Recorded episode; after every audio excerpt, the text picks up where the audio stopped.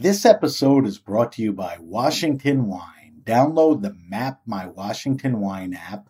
It's Map My WA Wine and get all the Washington wine right in your hand. Washington Wine, this is now. If your food media diet is fueled by HRN, become a monthly donor today. Visit heritageradionetwork.org slash donate.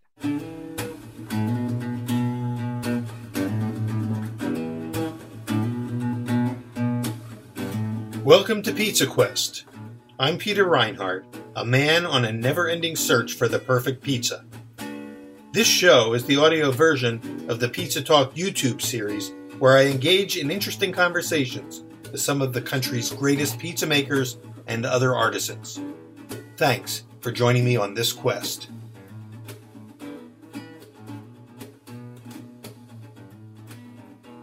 Uh, I'm going to say hi to everybody. I'm Peter Reinhart.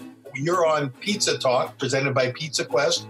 And today we're with my friend Leo Spizzirri, uh, who we've referred to in an interview in uh, in an earlier issue of, uh, of Pizza Quest. If you go and see the interview, as the greatest guy you never knew. Now that was three years ago when we did that interview, Leo. And since that time, you have, are no longer this unknown factor. You're pretty well known now in the pizza world, the pizza community, and your uh, notoriety is growing. But uh, for those people who are seeing you and meeting you for the first time, maybe you could uh, kind of fill us and tell tell tell everybody your backstory, and uh, and we can also refer them to the interview, the written interview we did on Pizza Quest.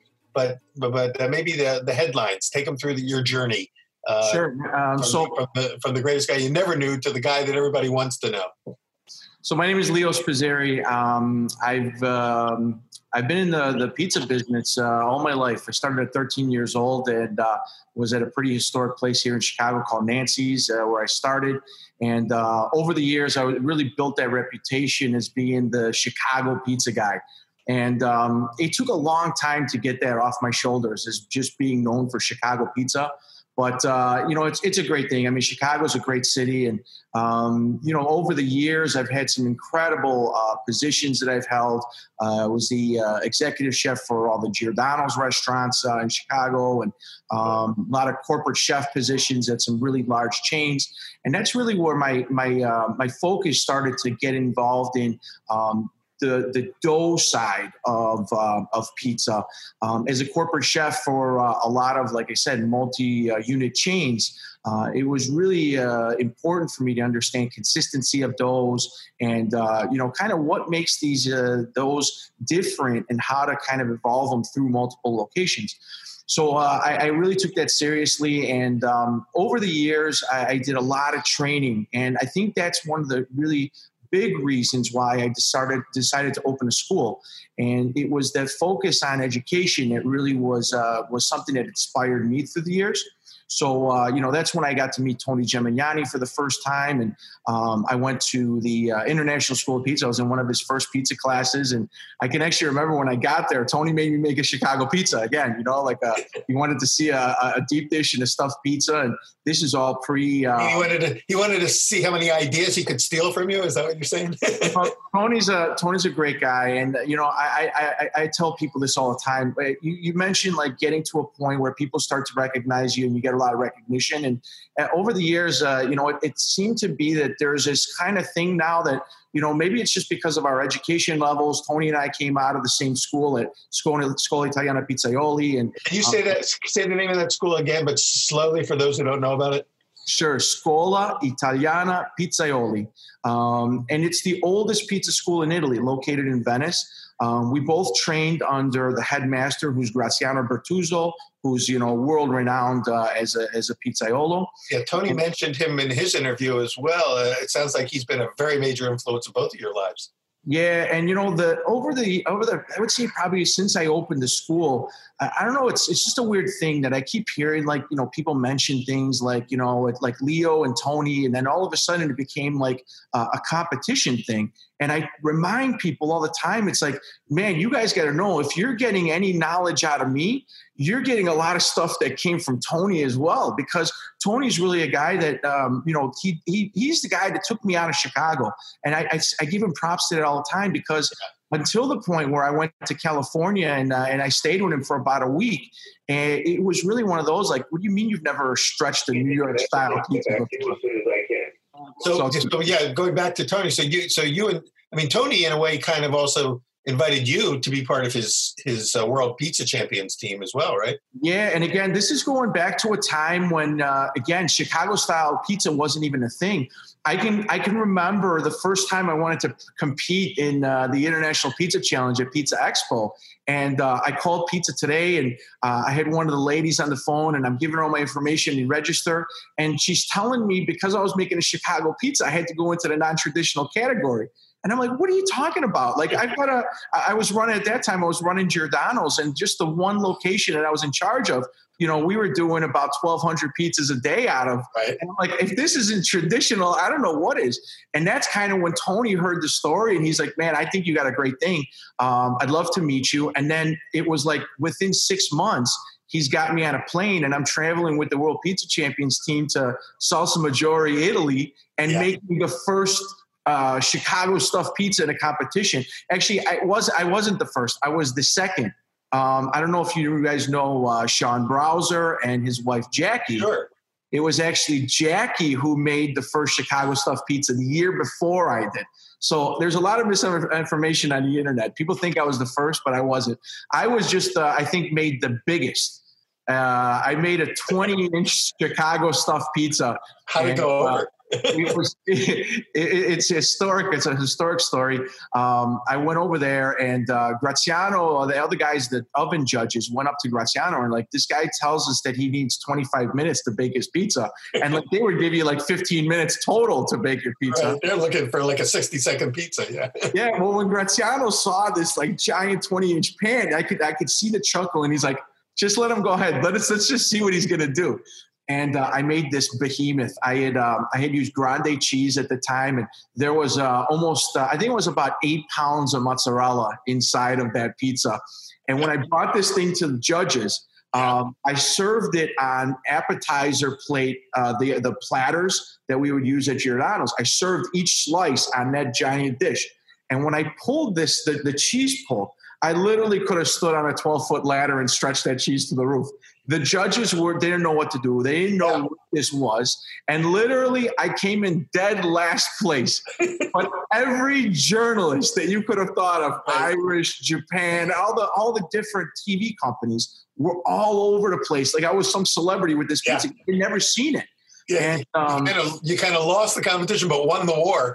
yeah, and I think that's you know talking about how like Tony's always been a visionary like that, you know, and he's he's a pioneer. They call him the goat for a reason because of that. And I think that Tony saw something back then, uh, especially in me, that he's like, hey, you know what? This isn't just a regular guy from the streets, you know, making pizzas. Yeah, This yeah. guy's got some passion for what he's doing, and um, you know, again, my love for Tony. I, again, he's he's like a brother to me, Yeah. and uh, as for a lot of us in the A lot of people feel that way about him. Yeah, that's for sure. And, but uh, before we leave the Chicago thing, since since we've got a guy here now who's kind of a, an authority on the Chicago, you know, pizza style, uh, let me ask you about that. When one of the things when you were over in Italy, is there any kind of precedent? Because a lot of people ask me this, and I don't know the answer. Is there a precedent in Italy for something in that Chicago deep dish style? I think of it as like pizza rustica or something like that, and there must be some Italian version that lives somewhere in the country that it refers to, or is it just a total Chicago creation? So it actually derives. So when we talk in our classes, when I do my certification course, we talk a lot about the five styles from Italy and how they immigrated to the United States. And the closest thing that I can tell you that there is is a pizza that comes from Sicily. It's actually a Southern Italian pizza. More of uh, you mentioned pizza rustica, or maybe that old uh, the the calzone we call it um, that we would eat maybe around Easter time, uh, both in Sicily and in Calabria, where my family's from. But that pizza was filled with like eggs and um, uh, different types of uh, cheeses. And I think it was the, the the family that brought it to Chicago that um, turned it into what it is today by putting the mozzarella instead of the eggs inside, and then instead of leaving the top just white or in bianco, we would call it, they put the pizza sauce on top and baked it. So in Calabria, where where your roots are, what would they call a pie like that? Is there a name for it? They're called exactly that a pie. Call a pie. I, I, um, I've got a YouTube video out that's out right now that's got over a million views, and uh, it's it's it's really just all over the place. And again, it's one of those things that I really I can't get away from being called that Chicago pizza guy. But if you would see some of the comments, you know, there's you know twenty thousand likes. But then there's like a thousand that are going back to the whole Jon Stewart thing that they hate it. Right. The. Italians, the Italians tell me like, God forbid, take this, take that Italian flag off of your uniform. You're a They're, they're all disgrace you to us." know? exactly. It's so funny. And, it, you know, and then when I respond to them in Italian, then all of a sudden they, they back off a little bit. Yeah. But uh, you know, I think that's a that's a big thing when we talk about a lot about innovation and things in our world. Just you know, what's what's a pizza to one person doesn't mean that that's got to be the say all end all because pizza really is never ending. And you know, talking to to guys like John Arena, for example, who's another really close friend and a mentor to me. That's really one of his mantras throughout the years that he's always talked about. That you know, what makes your your idea of pizza correct and what makes this guy's pizza incorrect. And that's Well- one of the things I love. I, I think that's a really good point, and we and we have talked about that quite a bit on with many people. But before I, I lose you on this one, you mentioned five styles of pizza uh, that are quote authentically Italian. What are those five styles? Well, we know we know the sort of Naples style, but what uh, but what are all five? So I'm going to tell you the, the five that I got master certified in. All right, and these are the ones that we call out all the time. So the the the Neapolitan, all right, uh, pizza, the pizza that comes from Naples, Italy, being let's say the mother of all pizzas. Okay, Uh-huh. pizza napolitana is number one. Okay, and then we've got the round pizza eaten throughout the rest of Italy, which we call pizza classica. All right. Um, very different in style from the pizza that you would see in Naples because pizza classica is baked a little bit longer. Um, the the edge, the cornicione is browned a little bit more. We see more types of toppings and not just let's say fior di latte or mozzarella di bufala on top, where you're seeing different types of mozzarella closer to let's say the mozzarella that we have here in the United States that's uh, dry and shredded. And that's one of the big styles, right? So those are two. So is the, is the Classica, would that be something that we in the United States would think of as either New York style or maybe American style? Is it closer to that, that sort of Americana? Yeah, we call out the let's say when you when you talk about New York pizza, okay? The pizza that we know today as New York style pizza, I would say is the closest relative to pizza classica. Okay. But when we talk about pizza napolitana and we talk about the people who immigrated from the uh, from Italy to the United States and settled in um, in New York and created those first pizzas, well, that pizza I think is closer to maybe the coal fire style, a pizza that's baked at a lot higher temperature. Right, so thinking of like you know, we call out um, Lombardi's as the oldest pizzeria in America, and then we know that there's uh, a bunch of others that are probably just Like as New. Haven and, oh, yeah.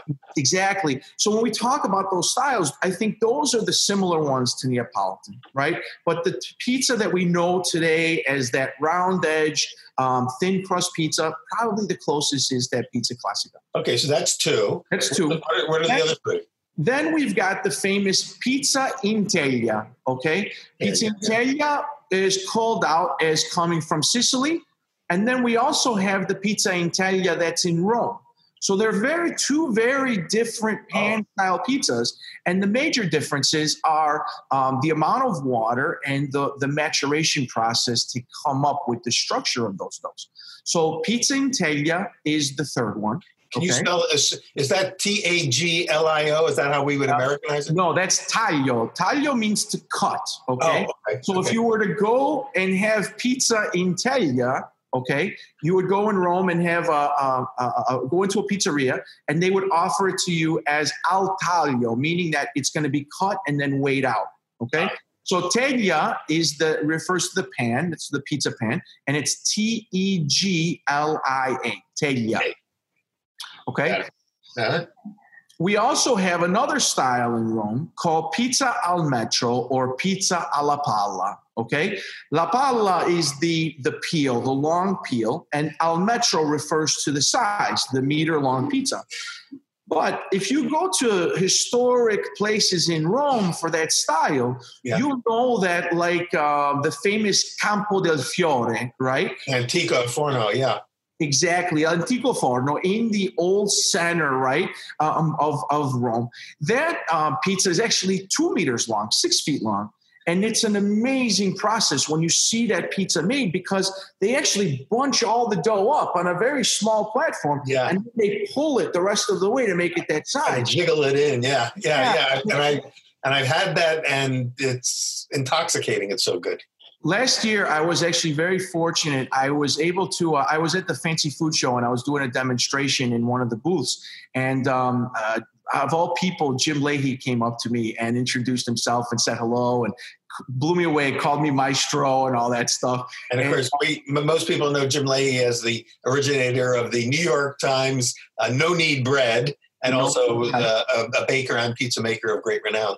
He's a he's an unbelievable baker, an unbelievable person. Um, I, I he invited me to his bakery called Sullivan Street the next morning, and I went over there to visit him.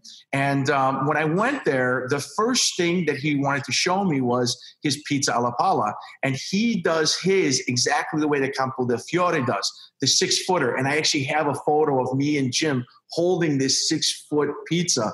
Uh, it's actually just that they call it in bianco again, more of a focaccia um, like dough at that stage because it didn't have any toppings. And uh, he's just an amazing, just an amazing person, uh, just a good all-around guy. So the that's uh, what number four. Let me losing- see. I got Nap- We got uh, Napolitana. We've got Classica. We've got uh, Italia. We've got uh, El- Alla Pala. alla pala. All right, and then we have the senza glutine, which is uh, the gluten-free, which is a whole nother style out there. And we call that out as being an Italian style because if you see the work that the Italians have done specifically on the gluten-free pizza, we talk about the Europeans being so far ahead of us in that game, right? They've really studied and focused on it. I can remember talking about we were talking about Tony and going out to Salsomaggiore. I remember like maybe the second year that I was with the team and we went to the the championships out there. Uh-huh. Um, it was the first time that the World Pizza Champions team was going to attempt to compete in gluten free. And I will never forget. Maybe I'm gonna I'm gonna tell a, a, a story that I shouldn't, but I'll never forget. That's the kind of stories we like to hear. Yeah. These guys were. I, I was not competing in that category, but the ones that were did. I'm not going to mention any names. Yeah. The ones that did, I'll never forget. Just the white pasty. It's you know it's really sticky dough, right? Yeah. yeah. It was just a mess. So uh, I, I- it was a, that was a perfect example. Like when you see the uh, the types of pizzas that are being made in gluten free and the amount the types of bread that are being made, you cannot tell if you go to Naples right now and you have a gluten free pizza.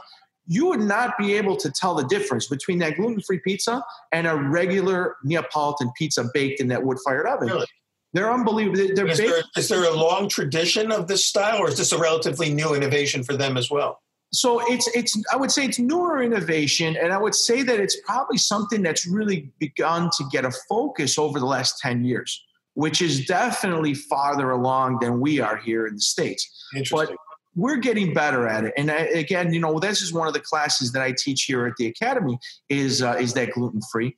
Um, I had two brothers, twin brothers from uh, from Naples, actually come out last year and did a class with me, who are renowned in Naples as uh, gluten free pizza makers. really? And we made some incredible bread and ki- we made Kaiser rolls.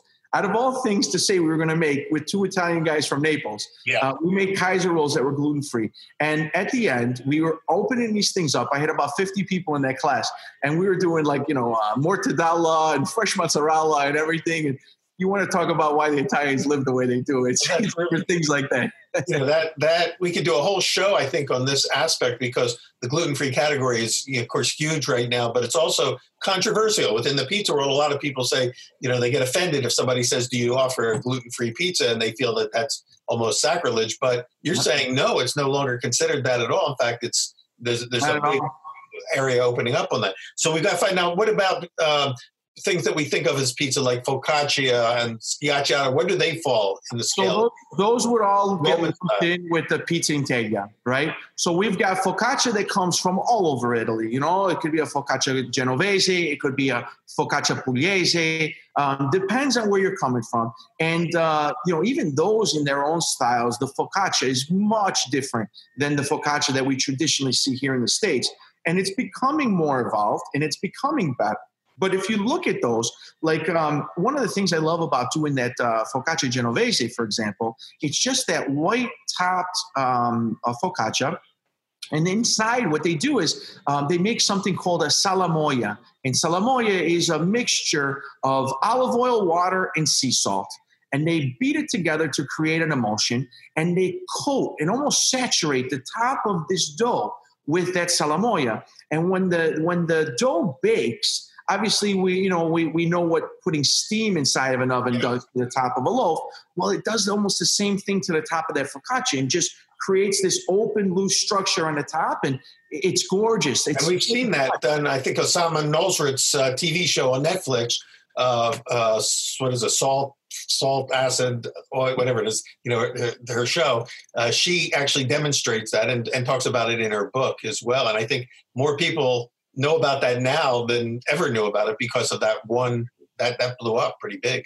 Yeah, and you know this, these are some these little techniques. These you know we, we call them these these aren't secrets. These aren't tricks. These are things that have been done for you know hundred years.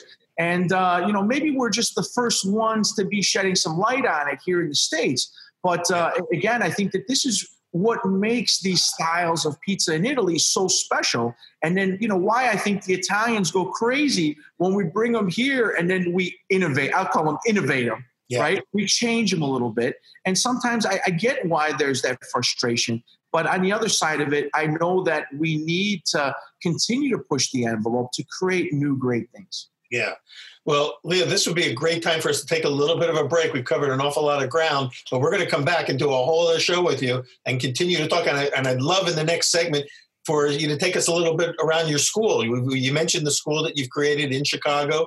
Uh, what, what's the what's the full name of the school? So uh, I'm the co-founder and mastro istruttore of the North American Pizza and Culinary Academy uh, in Lisle, Illinois. We're out just outside can- when we come back, you can tell us more about that. Your partner, uh, Anthony, your wife. Uh, uh, show us maybe if, if you if the camera will move, you could show us some of the great tools you have Yeah, there. I'll take We'll you hear around. about that and uh, and continue exploring sort of this world of of pizza styles and and uh, you can tell us you know some of the classes that are even coming up you know at the school we'd love to hear more about that i'm with leo spizzirri our our friend our, our no longer the the great unknown but now becoming you know one of the big names in the pizza world um, and and a lot of it has to do with the school that he's uh, created in chicago sharing the knowledge that he's accrued over the last 30 years in the industry um, we're on Pizza Talk, presented by Pizza Quest. I'm Peter Reinhart with Leo Spizzirri. Come back, come back and join us on the next episode. Thanks. Thank you. We'll be right back with more Pizza Quest right after this break.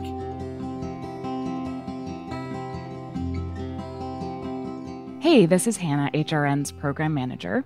You may have noticed that we have a whole new look. We also launched a new website that's going to make your listening easier and more enjoyable than ever before. HRN is the original food podcast network. And as we enter a new chapter in our 12 year history, I want to ask you to invest in HRN for the long haul. If you rely on this show to fuel your food media diet, become a monthly sustaining member today.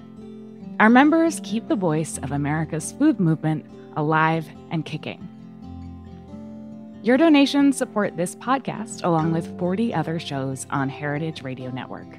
Your contribution helps give HRN the security we need to stay on the airwaves throughout the pandemic, and your continued support is allowing us to reopen our studio. Plus, we like to give our regular members special treatment. So sign up to become a monthly donor and get access to our secret menu. We've gathered together exclusive discounts and offers from some of your favorite food and beverage brands. So you get to enjoy insider pricing on goods that will ship right to your door. Join our community of monthly donors, and special deals will come your way throughout the summer. So, can you make a gift of 5 or $10 a month? It'll show me and our whole team at HRN how much this podcast and food radio in general means to you. Become a monthly sustaining member today at heritageradionetwork.org/donate. I'm Peter Reinhart. Welcome back to Pizza Talk, presented by Pizza Quest. I'm in Charlotte, North Carolina. Leo Spizzirri, our guest today, is in Chicago, Illinois, and he's at his school. What's the name of that school again, Leo? The North American Pizza and Culinary Academy. All right, and and uh, earlier in a previous uh, episode, Leo was telling us about his formation and training in Italy. What was the name of the, the, the big school that you and Tony and others have gone where you got certified? So it's called Scuola Italiana Pizzaioli, located in uh, Venice, Venice, Italy. And I know that Leo, you were really one of the very first. Maybe you and Tony are the two first Americans ever certified by that school, right? Yeah, and actually, we're the only two master instructors in the United States. Um, both of our schools, uh, you know, Tony's got the International School of Pizza, and then I've got uh, the North American Pizza and Culinary Academy here in Chicago. And uh, we are the only two um, certified schools in the United States with Scuola Italiana Pizzaioli. So that's a pretty big honor for us. Oh, so, most, so now most any North American who wants to get essentially certified in that lineage doesn't have to go to Italy. They can come right to you and get trained Absolutely. there. And the cool thing about it is that you know there's a lot of people teaching pizza, right? Which is an awesome thing. It's a, it's a, it's great for our industry. But the, the great thing about what our schools do, uh, uh, mine and, and Tony's schools, is that because Scuola Italiana Pizzaioli is actually accredited, we wear these uh, these insignias over here. Oh, this, yeah. Uh, this is part of a group called SGS. And SGS uh, maintains like an ISO 9001 certification. And um, periodically, our schools get um, basically checkup, you know, from uh, from these uh, organizations to make sure that we're teaching our curriculum properly. Yeah. So this is like, you know, uh, it is kind of like the gold standard when we call out. If you're serious about getting certified as a pizzaiolo or learning um, traditional methods, either the Italian methods or even the methods here from the United States in all the different styles.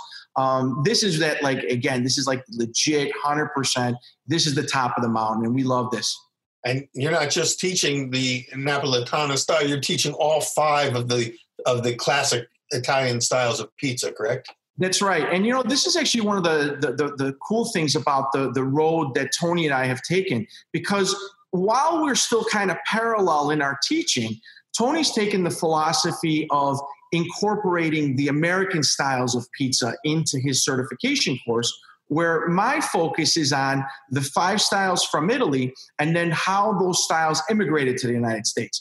So it's really a focus on Italian pizza, and then we can show you every style of pizza from those styles of pizza. So you so you also can show people how to make a Detroit style or Chicago deep dish style, any any style kind of yeah. grew out of those of those master styles. It's kind That's of like right. kind of like the mother sauces of pizza. It, it, really is, and you know, like you like thinking of a mother sauce. You know, one small change in an ingredient um, will change the sauce completely, and it do, it goes the same with our dough. You know, and talking about things like uh, high hydration doughs to very low hydration doughs, like the high, uh, Chicago style. You know, and everything in between. Well, you you have a facility there that, uh, that you've created. It's been open for what about three, four years now? No, and it's less than that. We're uh, oh, a little over eighteen months. Actually, July will be two years. I guess it's it's been three to four years since I heard you start to talk about it, and it takes a while to make these things happen. But I've had a chance to teach there in your school, and and uh, and loved the time I was with you, and got a chance to see a little bit about you know how it was set up. Can you give us a little walk around and show us uh, yeah. everything that's going on there? So actually, the area that I'm sitting in right now, I'm in what's called the uh, the show kitchen.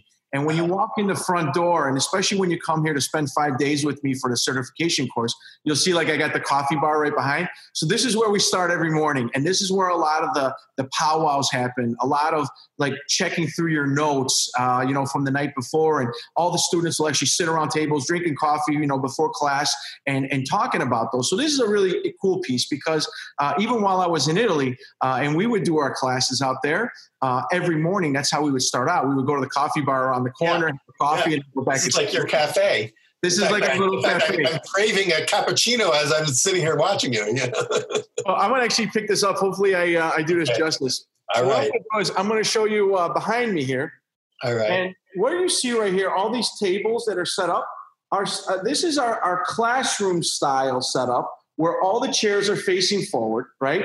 Normally, we uh, we would do classes that are pretty large in this area, and um, you know, again, being that we're part of Scuola Italiana Pizzaioli, you can see right behind me, you know, we're very proud of that, yeah. um, being part of that group. I'm going to walk you uh, around over here, and this area is actually where all our teaching happens. So the shop. I remember doing a demo. I did a demo class in, uh, right behind that counter there. That's right. So you know you can see right behind me. It's a giant island that holds uh, probably about uh, 20 seats right here at the island. The chef would. Um, I'm going to bring this around here. The chef would uh, stand here at the cooktop, right?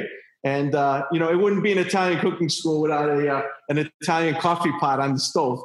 And they would sit here and they would do their classes. And then right above here, there's a, a camera right there. And then that projects everything onto this screen that's right here. So no matter where you're at inside of this room, um, you've got uh, a lot of uh, visibility to what the chef instructor is doing. Uh, we've got wireless microphones in here so that you know again everybody can hear really well. And we how many people of, could could fit in that room? Um, we uh, we try to cap it at about sixty people when we do a private event or you know a big uh, demonstration. But the, the key to this, and I think that this is one of the things that a lot of uh, people, when I'm doing these interviews, have been asking about is how's this going to affect you post COVID? You know, and um, for us, when we do a normal class here, um, we specifically keep those groups under about uh, 12 to 15 people. My five day certification course, we ca- always cap that at eight people because we want to give that one on one experience with from you know student to instructor. People are coming here from all over the United States and a lot of times from all over the world to get in front of me to take these classes. And we want to make sure that it's not oversaturated. So actually when we're ready to open up you know hopefully we, have got our next five day certification course coming up in july.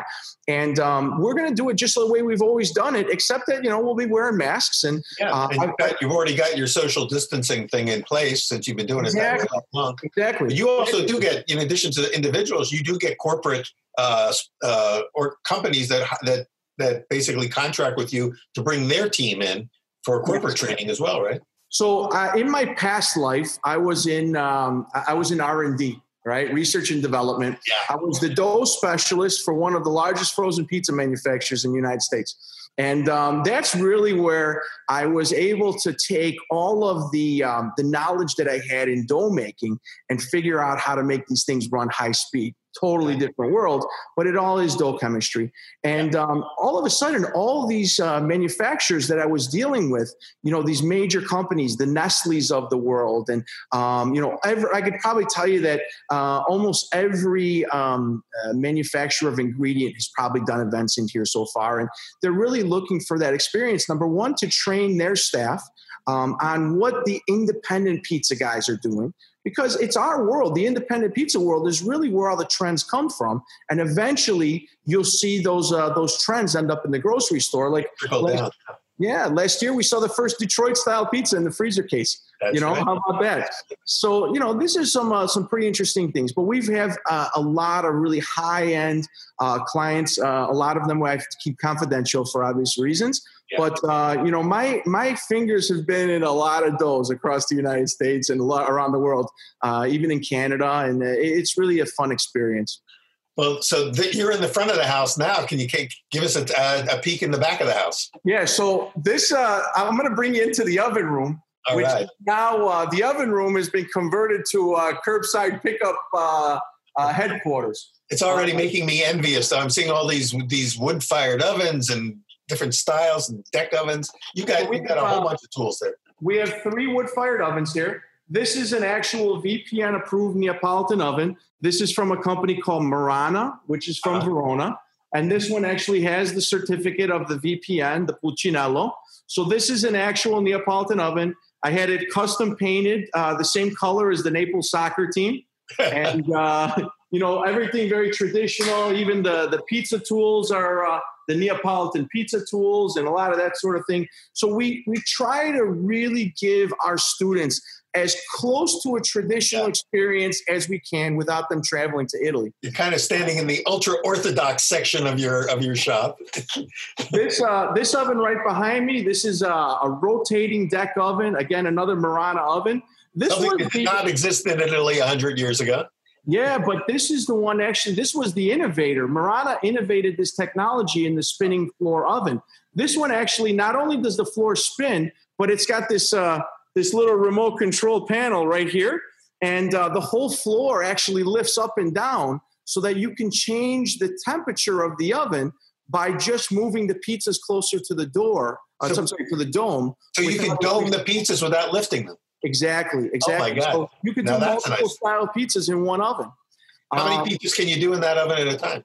this pizza if i'm doing 12 inch pizzas i can do uh, probably about uh, 14 15 pizzas inside of this oven with a pretty big flow there. Yeah. absolutely and there's you know there's no the recovery time is really non-existent because there's a burner under the floor uh, inside of this oven so the, the floor never cools down and then obviously you know this one this is a pretty famous oven uh, buried right now this is our forno bravo uh, this is a napoli 140 and this oven was actually a gift uh, from forno bravo and all those guys um, when I opened the school, they uh, they had asked me, you know, could we can we put an oven inside the school? And I was like, man, I would love to have one of your ovens. And um, uh, Greg Gisco, who's the uh, the president and owner of the company, said, you know, Leo, just let us know what we can do. And uh, I think he regretted that afterwards because I um, I says I want to do a, a tile job.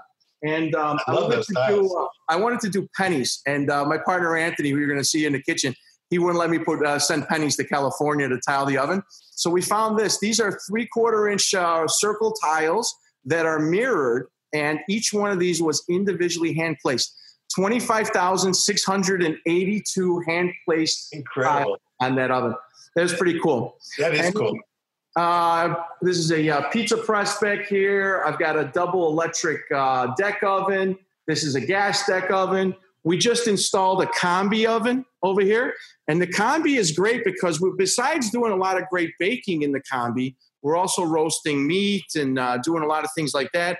I use it a lot for proofing as well. And that's I always, uh, find that combis are really great for focaccia. I've had some Love it. phenomenal success with, with my I, combi. I love it. And we're uh, as soon as we open up, we're going to start doing combi cooking classes because um, you know I heard a number that there's about uh, eighty percent of the restaurants in Europe have a combi oven, and it's only about fifteen percent here in the United States. It's so uh, yeah. there's a, it's a great way to cook.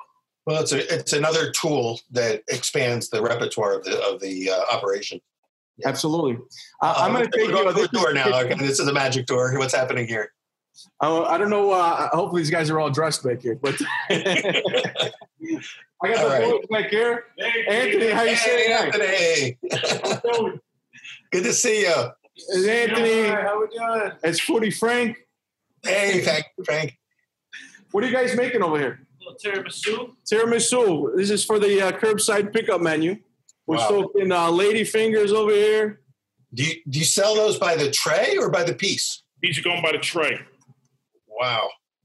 So it's going to work. To who's, who's buying trays of tiramisu? Restaurants, cafes? Well, who's open? What are people? Curbside pickup. Take home Just- and eat. They're just taking them home. Yeah. When they talk about in Chicago, when they talk about flattening the curve, it's the curve of your belly that you're going to try to lose after the quarantine. but, but what does a tray of tiramisu sell for? Uh, I don't know. What, what do we About sell? Sixteen dollars for this. It's serve four. In your house, probably two. In my Yeah, house, right. maybe one. Yeah, right, right, right. I know. That's awesome. That's, that's a pretty cool thing. But we've gone to full scratch kitchen over here. There's, no- you know, we're not opening cans and scooping and dumping over here. Everything is made from scratch. Um, I've got another old friend of mine. This is uh, my buddy Danny. Danny, say hi to Peter Reinhart. Hey, Danny. How's it going? Danny used to work with me downtown many years ago uh, at another famous chain, uh, big restaurant chain. He was one of the corporate chefs with me, and uh, I was able to snag him and bring him over here and cook. Are you allowed to say that? Are you, allowed to say the name of the chain? Danny also uh, is a Johnson and Wales graduate. Uh, well, Sure. that's something we have in common.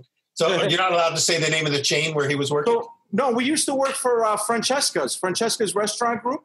Francesca. And uh, they have about 26 restaurants worldwide. And um, the, uh, the the great uh, thing about that is that we had a lot of these little side concepts that were like uh, one offs. And well, Yeah. they started as one offs, and now they've turned into chains. But we got to do a lot of those one off uh, deals and uh, and turn into into really cool places. So So you were doing like the R and R and D for them, huh? Menu Yeah. Yeah. Danny's a warrior in the kitchen. I'm going to tell you, if I'm going to go to battle with somebody in the kitchen, he's one of the first guys on the line with me. What is Danny making now with all those eggs? Um, I said, I don't know what he's making. We'll see when he comes out. When he comes back out, ma- making out arancini. Uh, we, we do scratch made. They're about the size of a softball. And uh, Wow. we do giant. What are you making right now? I'm just making the egg wash, and then I'm gonna start building. For arancini? Yes. Do you have any already built? No. Or yeah, I think we have. Let's see. We So you're selling those curbside also? Then people are just coming and buying. Yeah, we uh, we do. Uh, you know, we we change the menu once a week, and uh, I, I, you know, people say like, oh, you know, I, I missed this last week. Can we do it again? And I think for us, it's really about uh, not getting uh, not getting bored. You know, cooking the same thing all week long, and we change it up. But it really is a cool experience. Look at these. Look at these arancini. Holy cow! That's a family size uh, of uh, rice ball there. And we're using uh, uh, carnaroli rice, you know, risotto rice uh, from uh, Acquerello. And um, we're using uh, saffron to make that rice. We've got a, a- a bolognese sauce that cooks for about six hours with three types of meat in it the right way. And, uh, you know, to have that much work go into an arancini, right? These are uh, th- these are some of the things that when people like have these, you know, we tell them like, you better get a couple extra because they're not going to make it on the car ride home. That's right. Yeah. yeah.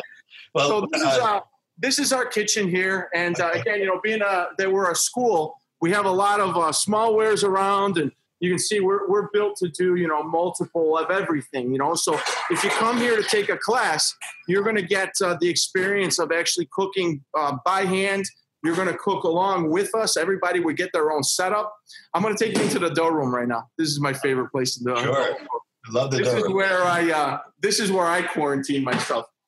And, and one of the things that uh, I'll point out to, to right behind you is that, uh, so many different types of flour that you keep there, so that you can show people number, Yeah. number one how they work differently, but how each one are maybe particularly suited for a particular product. Right, and this is uh, this isn't even all of it because then I've got stuff. Uh, there's there's there's flour everywhere. I've got bins. I've got dry storage in the back of this place, and uh, it, it just there's probably I think today I probably have about 22 different types of flour in here from all over the United States, all over Italy, um, all different mills, and it's really uh, you know the great thing about you know people saying. You know, we we know we're not going. I'll call it out. There's a lot of politics in our world, right? Sure. And uh, a lot of times it, it comes down to like, you know, what flour mill you support and all that. And I think that, you know, you were the probably one of the first people to teach me that lesson that if we're going to be educators, we need to really stay neutral and we need to teach everything, right? And that's really the stand I took. Yeah, I have the the the types of ingredients that I go to like for my own things, you know, when I'm going to do my own work. But for students coming here, we, it's really about teaching them um, why a certain flour is great, and not just because of the marketing on the front of the label. Yeah. It's really about what's inside the bag. Exactly. And and I think what we love to do is bring you back for another whole separate show where we talk a little bit, maybe you do a little dough mixing for us or, or do a little demo for us to teach us, give us a, a little taste of a lesson, but also maybe have you sit with our with our uh, dough our dough panel. I call them the Yodis, our pizza Yodis, where we, where we talk about these issues. We take questions and answers from from from our viewers, and uh, and have you guys kind of debate over things like that. And one of the questions that comes up a lot is, you know, how do we understand the differences in the different functionality of flour and which flour is most appropriate for which products? And we'd love to have you chime in on those conversations as well. Yeah, So, uh, because we can't cover it all with you. We could spend, you know, uh, probably days every single day for for two months and still not cover everything. So we want Right. to keep bringing you back as often as you're able to come back and join us. I would love that. That's Yeah, and you know, so we got you know uh, we've got all four types of machines in here. I've got uh, an old uh, uh, Hobart from the '60s, an L800. I've got a fork style mixer right here, right behind me. Um, I've got two spirals uh, right behind me, and then a diving arm in the corner. oh yeah, Uh, we've got uh, water controls. Yeah, we, you know, we could take water out of the wall by temperature because there's a water chiller on the opposite side, as well as a booster heater above us, and then uh, you know, portion water out by weight. Uh, we don't teach we, our classes by just pushing a button. We make everybody weigh everything out. But you know, a lot of our big uh, the manufacturers that come in here, those operating big bakeries and that sort of thing, this is exactly the setup that you'd see in a commercial bakery. And uh, this room is all climate, humidity controlled. It's all sealed. So we've really built a bubble uh, inside of this room. Well, before we leave, because we're, we're we're almost out of time for today, but we're definitely bringing you back and for another another session because we're learning something. So I want I want to leave with maybe one Q and A moment because uh, this comes up a lot. Is uh, I see you had that water that water system back there, you know, and, and so can you talk uh, briefly about your discoveries in terms of the importance of water from different regions and how it affects the dough? So, you know, this was one of the things that everybody asked since the beginning because, you know, I'm from Chicago. My partner is born and raised in Queens, New York. And, uh, you know, parents came from uh, Long Island. They were all over New York. And uh, we always talk about water, right? As a baker, I talk about the importance of water and what it does to the structure of our dough. So, you know, if we were talking about New York water, New York water is great because that water is coming down from the Adirondacks, you know, so you've got a natural filtration process that happens. And that's why the water is so good in New York. But in Chicago, we also have a great source of water with Lake Michigan, that our water comes actually down from Canada. And it's that same kind of thing that happens fresh water coming from Canada. The only problem that I have in Chicago is that we have a lot of chlorine in our water. So when we opened the school, my big focus was going to be let's get the chlorine out of the water. And I could have easily gone with a reverse osmosis system, but I was approached by a company that manufactures uh, these water systems, and they, um, you know, they started talking about um, changing the composition of water. So if I'm creating a, a brand here in Chicago and I decide to take that across the United States, now I can have one setup of this filtration system, take that anywhere I go, and I'll have the same exact water no matter where I go with it, right? So that was pretty cool to me. Well, you've, you've traveled all over the world and made pizza all over the world and other products. Uh, are you? Can you tell the difference? You know, does your palate discern the difference between uh, dough made, let's say, in Italy with Italian water versus the New York water versus the Chicago water? You know, and this is another part of the argument that uh, that we get into. So each place that we go or what's considered traditional in these styles, right? You have to remember that the water is also traditional for that style. So, for example, I'm going to talk about Tony again, Gemignani. When Tony went and he won the Naples Cup, one of the things that he talks about when he won in Italy was that all these guys were going to Naples and using bottled water. And Tony's like, why would I use bottled water when everybody here uses water right out of their tap? Because that's, again, what they're going to recognize is this is our traditional pizza. And it's that kind of mentality that makes that pizza great, right? Now, here in Chicago, if that chlorine is in the water, the Chicago style pizza was created with that chlorine in the water and it affected the structure a certain way. So there is times when we talk about leave the water alone, just like in New York. It's one of those things like sacrilege if you talk about bad about New York water and pizza, right? So I, I think that that's really one of those main things that we have to, really important. But as understanding water and what it affects uh, how it affects the, the, the crumb or the cell structure of our doughs, um, it does make a difference. So if you have a lot of uh, minerals and things in the water, that can definitely create stickiness. It could create uh, uh a more compact uh, uh, crumb. And you know, I, I, don't have to tell you, but there's there's a lot of truth to it. It's a debate that could rage for you know for hours and hours, and you get five people in a room and get six different opinions about it. But it's important to understand sort of the, the foundation of it. And this is helpful. Uh, and I think it's a great place to leave it today because uh, we'll, we'll leave with a lesson for today, but we'll bring you back for more similar type lessons uh, as because Leo is really a master of many styles uh, and is now becoming a master teacher as well as a master uh, cook and, and product developer. So uh, thank you, Leo, so much for the time you spent with us today, for giving us a tour of your school.